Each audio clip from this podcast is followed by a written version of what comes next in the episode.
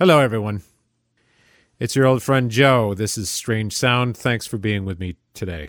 Uh, today is the day I'm recording this. Anyway, is January 16th. It's Saturday. As I've mentioned many times before, I record on Saturday. I post on Monday. There you have it. Uh, glad that you're listening. Hope everyone is okay out there. I'm going to start with my standard disclaimer, as I always do. The opinions expressed on this on this program are mine own, mine own. Oh, that's a very old-fashioned way of saying it. It is a sad thing, but mine own. It is a small thing, but mine own. No, these are my opinions that I am expressing on Strange Sound. They are not the opinions of anyone associated with me, not my employer, not my friends, not my family, not my neighbors, not my casual associates, not my Facebook friends, not the people who follow me on Twitter. No one agrees with me, nowhere, no how. It's just me exercising my valued First Amendment rights. Indeed. I am not a First Amendment absolute, absolutist, by the way, uh, but I do value the First Amendment. I think it is a wonderful um, legacy of a somewhat troubled constitutional order. But there we have it. So, uh, what a week we've had. Another one. I won't say that it was a worse week than the week before, but it, it's still, things are bad things are bad. You don't need me to tell you that. You can hear that anywhere else. You know that from your own personal experience. I know when in excess of 3,500 to 4,000 people dying of COVID, when we have numbers like that, I know that there are people out there, and good chance that someone listening to this is one of those people um, that have lost loved ones because of this disease, the thing I'm calling the Trump disease. Trumpetosis is killing thousands of people every day. And they're doing nothing except lying about it. They lied about the reserve supply of vaccine that they were supposedly holding aside for second shots. They lied about that. That reserve doesn't exist. And so all these people who had shots, vaccinations scheduled, for the coming days. Uh, they've been told that they're not going to get their vaccine. This is just, they have fucked this up from one end to the other. Trump literally has five more days in office, and all he can think about is what kind of a brass band he wants when he walks onto the frickin' plane on January 20th and flies off to his cheesy resort in Mar a Lago. He's planning his red carpet exit. That's what he's doing. All I can say is, you know, when they uh, when they add another chair to the hall of ex presidents, and they put a new chair at the end of the line, seeing as they'll be lining them up from the best president to the worst president, I'm afraid James Buchanan is going to have to accept not being the worst president in history anymore. That chair is going to go right next to him. At best, maybe between Buchanan and Andrew Johnson. They might have a little buddy back there, but one way or the other, he's going to be in one of those last two chairs. And that'll be up to the historians. As far as I'm concerned, he gets last place because he's a jackass. And I can't wait to see him board that plane and get his dumb ass back down to Florida, right where he fucking belongs. All right. Anyway, um, so yeah, COVID. It's killing us. I am really nervous about this disease. I will say, speaking personally, I am really nervous about this disease. Not just because I'm over 60 and uh, you know, I'm I'm relatively healthy, but I have had a couple of a couple of uh, health issues. It's it's mostly because of my um, my spouse. Um, she's got underlying issues, and I'm really worried about her catching this. And I'm trying to take every precaution. Um, I'm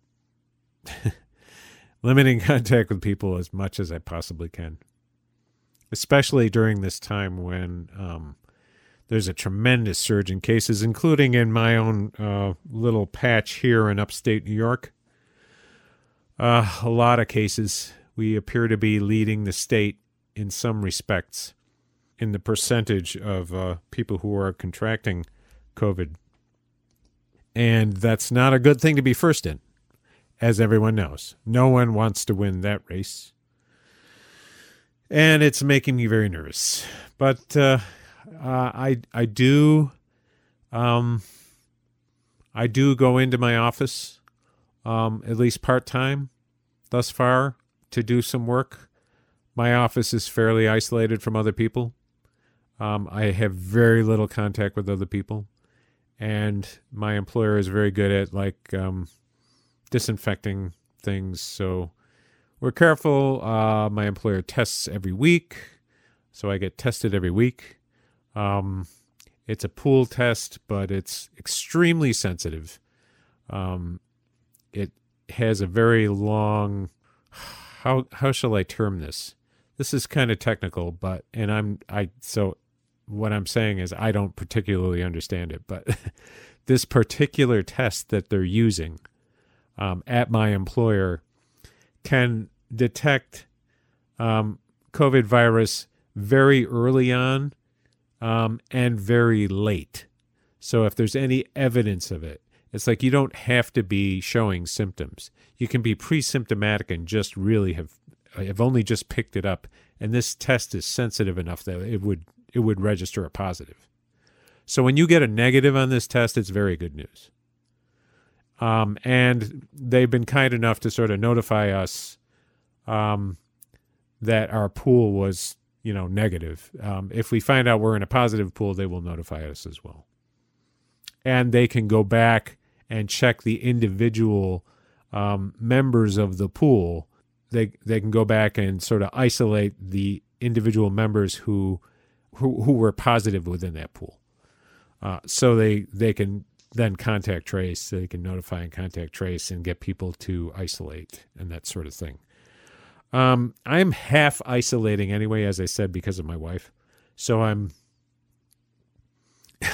it wouldn't be a huge, um, wouldn't be a huge change in habits. That's for sure. Uh, if I was part of a positive pool, the main thing that I am I am concerned about is passing it along to my wife. Um, I did have to quarantine um, earlier in 2020 in after my uh, brief hospitalization that I mentioned in earlier episodes um, in April of 2020. Um, it turned out that I had come into contact with someone who who tested positive for for COVID, um, and they were worried that I had been infected, and they contact traced and they uh, they told me to isolate for 14 days. I did. Um, I tested negative um, after that, so uh, I hadn't hadn't been infected, but it was a it was kind of a source of worry for a while. In any case, uh, rollout of the vaccine in our local area here has been halting and chaotic, and everything you would expect it to be under the current regime, which is pretty much, um, you know, Trump pushing out, you know, a certain number of uh, doses to the various states and then letting them sort it out for themselves and not giving them any support and that sort of thing. Uh, yeah. So it's going about as well as you would expect it to go. I will say that our um, New York State government, um, Governor Cuomo, um, is handling it about the way you would expect him to handle it, which is in a way that more or less favors his big campaign donors, the hospital associations and the uh, the, the some of the the big um, hospital groups that uh, contribute heavily to his uh, campaigns and uh, requiring um, up to this point that the vaccines get sent out via these hospitals. Um, under the control of the hospitals. Now, I think they've had to loosen that a little bit, but that was the way we started. Um, and that, of course, concentrates um, the distribution of the vaccine in, in very, you know, very specific places. You you uh, it limits access to the vaccine, particularly in underserved communities, and uh, that's that's problematic. I'm not going to get into the details of that because I'm, I do not want to claim to be an expert on that. I'm not, but my hope is that in the weeks ahead, as the new administration uh, rolls into place, um, that this will start to change and that more people will get vaccinated and that there will be a more reasonable policy moving forward and that they'll put some resources behind it, which is what they ought to do, which they haven't been doing up to now. So we'll see. We'll see how that works. Anyway, that isn't really what I was going to talk about today. Uh, today, uh, and, you know, just to I I don't like to push COVID aside because it's such a huge disaster, and I have to reiterate, I am just shocked at the fact that we are not approaching this more seriously uh, as a problem than we are thus far. It's very disturbing to me that that we have not been able to sort of come together as a as a as a people and as a nation you know, and defend ourselves against this deadly virus and do what we need to do. Thus far, not. You know, the jury is still out. We'll see. It's a little late in the game. We should have started, uh, you know, with the all for one, one for all, uh, but we're not. We're not there yet, and it's already killed close to four hundred thousand Americans. Disgusting. Shame. But let's get back to the other major shame that we have witnessed over the last few weeks.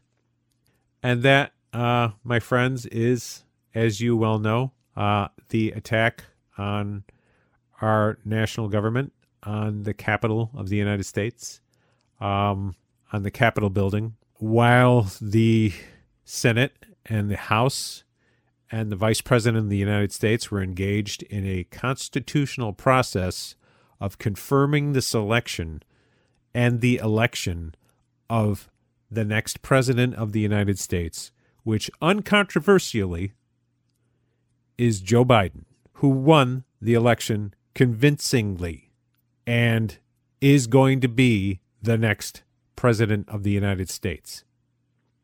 They were in the process, the constitutional process of confirming and officially naming the president elect the president in essence. That's the process. That's the constitutional process that we have to go through. As i said in the last episode i'm no big fan. I'm no big fan of the electoral college but that is the system we have. And in the midst of that process, which involved a joint session of Congress presided over by the Vice President of the United States, in the midst of that process, the Capitol was attacked by a bunch of racist thugs and insurrectionists sent there in a horde by the President of the United States who egged them on from the other end of Pennsylvania Avenue, who sent them rampaging down Pennsylvania Avenue to attack the Capitol, which is what they did. They attacked and invaded the Capitol. They overwhelmed the strangely, you know, undermanned Capitol Police that day. I mean, I mentioned it in the last episode, I believe, but people were shocked at how little preparation was done at the Capitol. I think it was Clyburn that said that, you know, when he came in that morning, it looked like a Saturday. It looked like nobody was going to work that day. And, uh, you know, that's, that's, that's the type of preparation that they had done. For some reason, they had stood down. They had stood down and allowed this to happen. Just crazy. It's just crazy to think that they would have left the Capitol building as undefended as it was. And yes, there were members of the Capitol Police who were sympathetic with evidently were sympathetic or seemed to be sympathetic with the attackers. That said, there were members of the Capitol Police and, of course, members of the DC Police who were called in to respond once you know the Capitol had been breached. I think it was after. I think it was after they had breached the Capitol. They they called for help. There were members of those two forces that were critical in protecting these two, essentially these two branches of our national government um, that had come together to perform this constitutional duty on January 6th.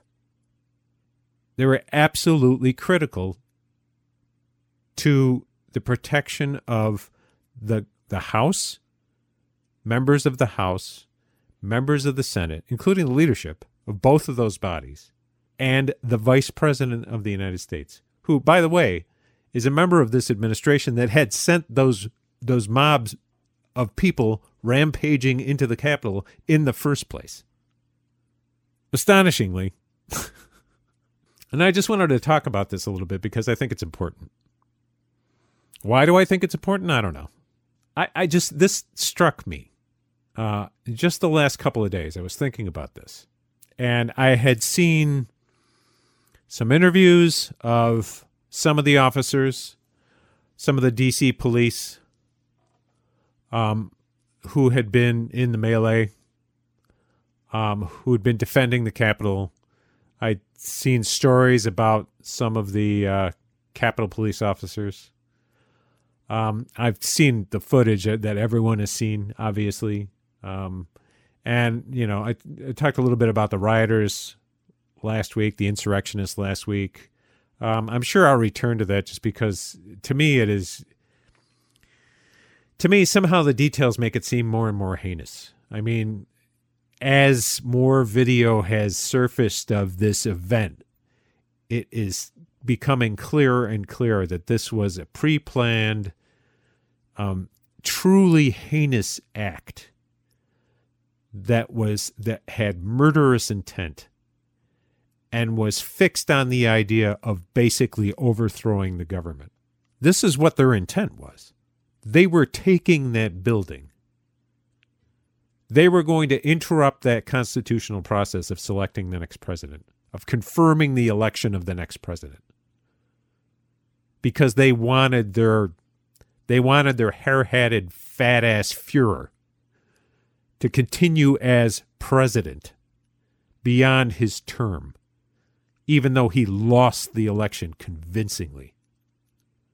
They wanted him to continue as some kind of dictator, unelected, because they're only counting the the votes of white people. If only white people's voted votes counted, and I mentioned this, I talked about this a couple episodes ago. If you only counted white people's votes, Trump would have won in a landslide. That's what they're doing. They only count white people's votes. And if you look at that crowd, you may be able to find a couple of brown faces in there but for the vast, vast majority of them were all white. And some of them were carrying Confederate flags, and a lot of them were carrying other racist symbols. And, uh, you know, they were parading around the, the Capitol with it. And it was pretty much universally all saying, This is our government. We're taking it back. This is ours. It's ours. We're white people, basically. And we're taking it back from you, just like Wilmington, South Carolina at the end of the 19th century, when you had a multiracial coalition running that, that city and it got overthrown by a white mob. It was a coup. And they took it over because they couldn't stand the idea that they were being ruled by not only black people, who were in the majority in South Carolina in those days, but also white people who were who were collaborating with them in the eyes of the Klan. They took over power and they kept it. And they've got it still. Those people didn't pay. They were successful. And so we saw on January 6th, they attempted to do that in our national government for the same reason.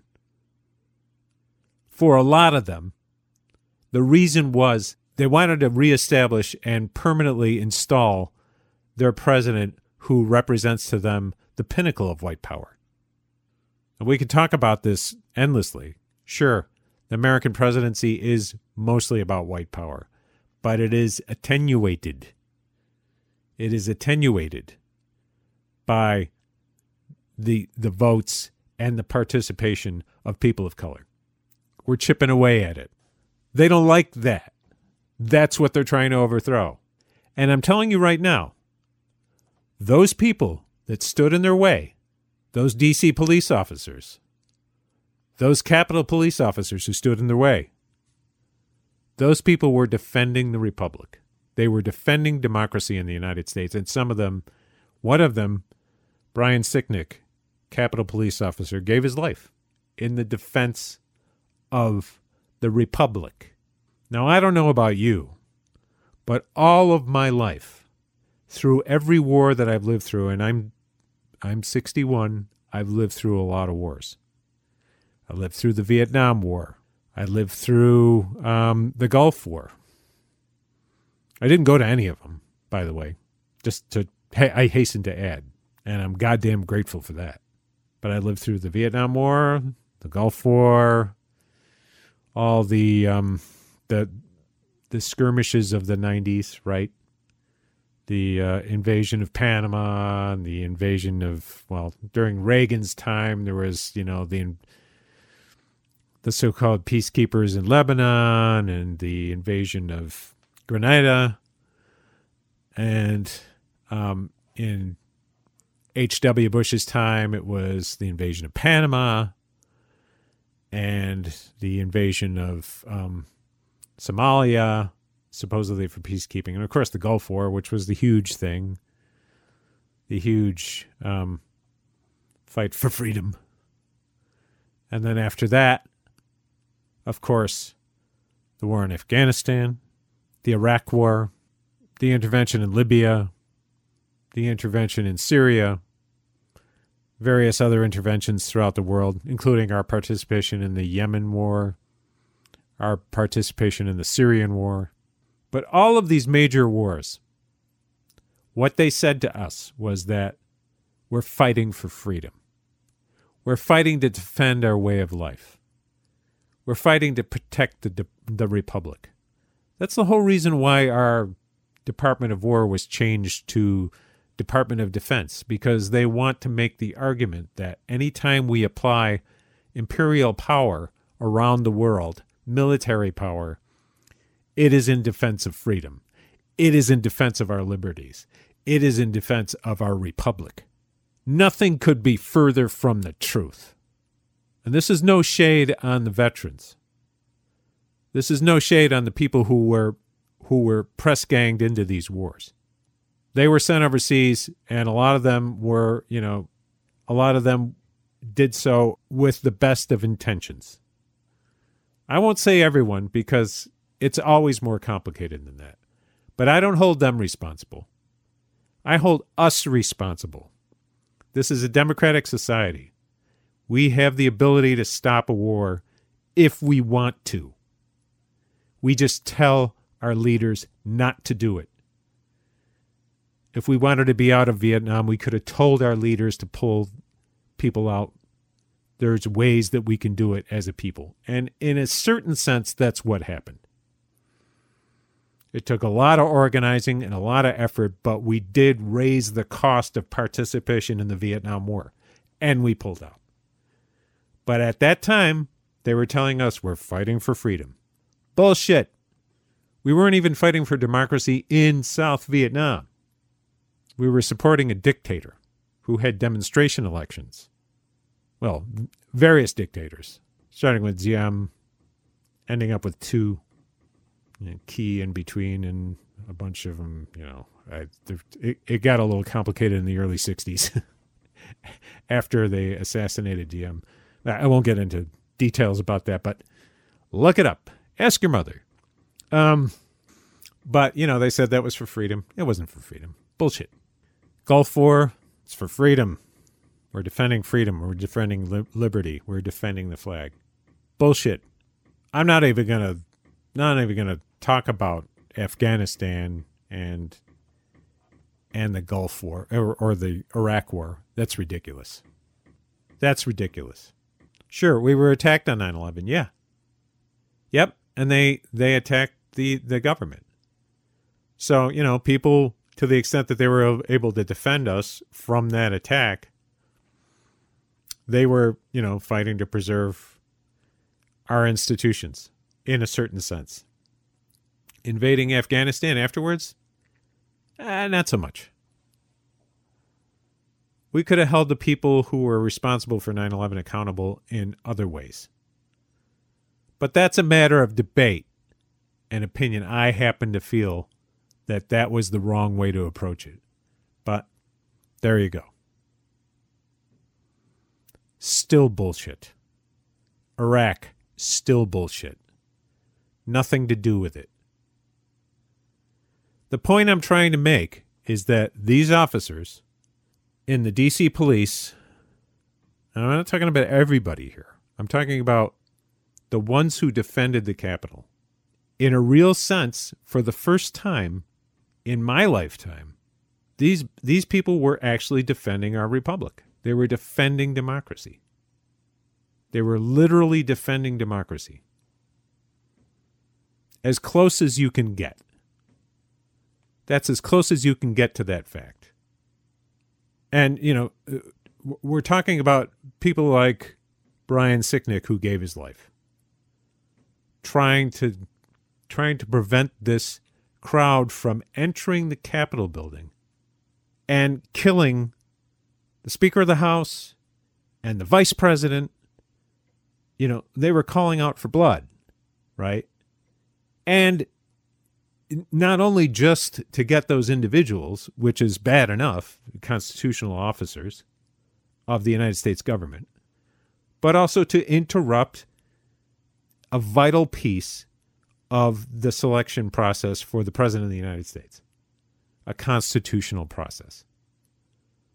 They were there expressly to interrupt that constitutional process.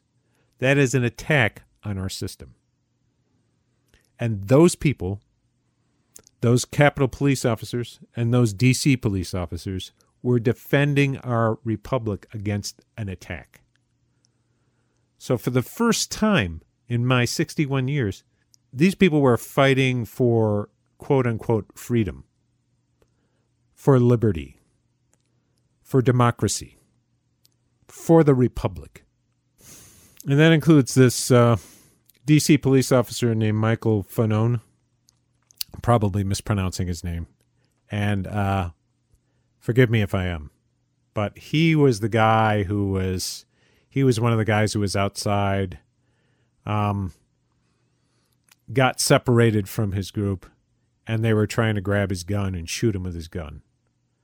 Um, he's been interviewed on television a couple of times and described um, described the uh, the events of January the 6th uh, in kind of harrowing detail. He was tempted to use his gun. He didn't because he thought it might turn into a, a melee and he might end up dead anyway. So uh, he started telling, you know, shouting to people in the crowd that he had, he had a he had kids, you know, he had a wife and kids, and supposedly some of them protected him from from the worst of the crowd. Uh, they sort of surrounded him. Um, but uh, later on, he basically said, "Yeah, well, you know, fuck you for being there. Thanks, but fuck you for being there in the first place," because they were, you know, he was holding off a crazy horde. Another uh, DC police officer named Daniel Hodges.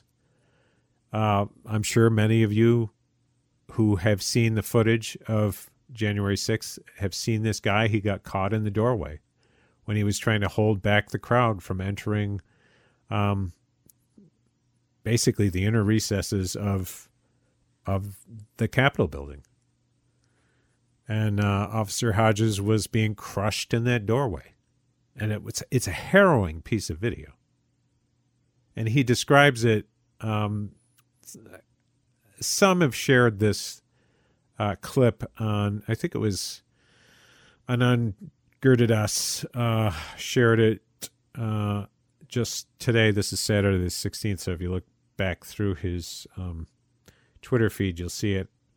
Um, there's a little clip of him describing what happened. Uh, he's he's apparently okay. Didn't get seriously injured, but it looked it just looked horrible. He was being crushed in a doorway in this huge, you know, mass of humanity, and they were pulling his helmet off. Uh, it was it's a really ugly piece and it was very disturbing. I was kind of glad to see that he had gotten through it. But again, here he was, you know, putting his life on the line to to protect our democracy or our republic, I'll put it that way. Another person that I would want to just mention um, is Capitol Police Officer Eugene Goodman, who managed to draw um, a crowd of thugs away from where the Senate was was gathered, the, a room where a lot of the senators were were um, ensconced. He sort of goaded the crowd, and you've probably seen this footage as well. I can't describe it as well as just watching the footage. Just look for it, Eugene Goodman, you know, Capitol Police Officer. Um, easy to find. Um, he very cleverly got them to chase him to uh, a landing, I think on the third floor, where um, he knew there were additional officers that could come and, and back him up, but it was just him. And he was facing off against a crowd of racist thugs. It's a black officer. And uh, very brave. Again, fighting for the Republic defending the Republic. I've finally seen it, friends. After all these years, after all these decades of watching war after war, where they said, yeah, we're defending freedom, and knowing it was bullshit. This time, for real. these guys should get medals. And not just them, right? But th- these are the ones that are, these are the, you know, some of the more notorious stories, but there's a lot of this. And you can see in the footage, a lot of these officers were really, they were working very hard to delay, to hold the crowd back long enough so that the senators and the Congress members and the vice president could get out of harm's way. That's what they were able to do. They couldn't hold them back forever, but they held them back long enough so that those constitutional officers, those elected officials, the people that we sent to Washington to represent us in this democratic republic, flawed as it is, our representatives, they kept them safe. They kept the vice president safe. I'm no fan of the vice president. I don't think that's any secret. I can't stand the guy. But he's the vice president of the United States. And he was a hair's breadth away from, well, you know, he had the protection of the Secret Service. And I've said um, to, said to my wife and some other people that would can stand to listen to me over the last few days that it's chances are good that if I mean, there's been a lot of speculation about what would have happened with the vice president if he had been moved just a moment later, or if the crowd had been a moment or two earlier. It was like five minutes. He was like a matter of you know a, a few hundred feet away from a big crowd of of angry you know um, insurrectionists who were looking for Mike Pence to hang. Um, but he was being guarded by the Secret Service at that point. Now, my own guess is that it's probably in some ways it's luckier for the insurrectionists that they didn't find him. Because uh, from what I understand of the Secret Service, and I'm not an expert in this, but from what I understand of the Secret Service, uh, they are trained to protect the vice president and the president at all costs. So my guess is that they are pretty well armed and they are prepared uh, to do whatever is necessary to keep the vice president safe. So uh, I would say it's likely that that the mob was on the lucky end of that one. Not so much the vice president, but him too, and his family too. And again, I say I don't like the vice president. I don't agree with him politically. That doesn't mean I want him hung. No, I don't. I don't want him harmed.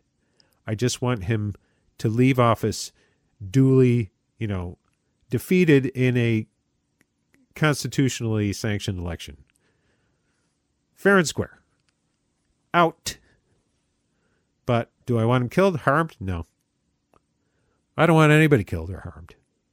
Uh, what I'm saying though is that if they had uh, if they had actually encountered the vice president, that crowd, that mob that was attacking the Capitol, if they had been a little bit earlier and they'd seen him down the hall, something tells me that the uh, Secret Service might have found it necessary to um, gun down about a dozen of them. I think that might have changed their minds about trying to get the vice president. I don't know. That's a counterfactual, right? We'll never know. We'll never know what would have happened. But from what I understand of of those fuckers, you don't mess with them. Even if you are sort of ex-military and you know spend most of your time, you know, doing little drills in your backyard or whatever. anyway, uh, so honestly, give these people a medal, right? They saved our democracy. DC Police, Michael Fanone, Daniel Hodges, Capitol Police, Eugene Goodman, and, you know, posthumously, of course, Brian Sicknick, and others, too numerous to name, thanks for saving um, our imperfect but still our system of government from a bunch of racist thugs. Just in closing, I want to mention uh, I, I very much appreciate the fact that Daniel Hodges, that guy that was being crushed in the doorway, I very much appreciate the fact that he he made a point of saying, well, it was a he he was he was glad to be able to stop a bunch of white supremacists. I forget exactly how he termed it, but if you see the clip, uh, I think it was Channel 4 NBC in Washington um, ran the clip. Uh, you'll see what I mean. He he's talks about how glad he was to be a part of that, and he would he would do it. He was happy to do it, even though it was very difficult. So good on him. Anyway, that's all I got for this week.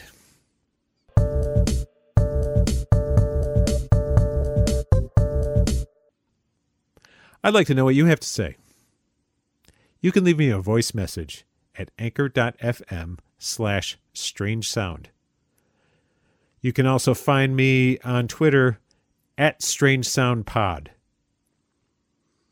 If you go to big-green.net, uh, the home site of my uh, our creative collective Big Green, uh, and click on contact, you'll find um, ways to get in touch with me that, uh, in addition to the ones that I earlier mentioned, and you can also click on the uh, podcast tab or the blog tab. I'm blogging furiously under uh, the what I've been calling Hammer Mill Days, but um, you, you'll find the blog on there as well. There's a political rant category um, that you can check out, and please, you know, um, you know, pipe up. If you disagree with me, pipe up. If you agree with me, pipe up. Um, leave me a message. Send me a private message on Twitter or, you know, tweet at me or whatever you want to do, however you want to contact me. Be glad to hear from you.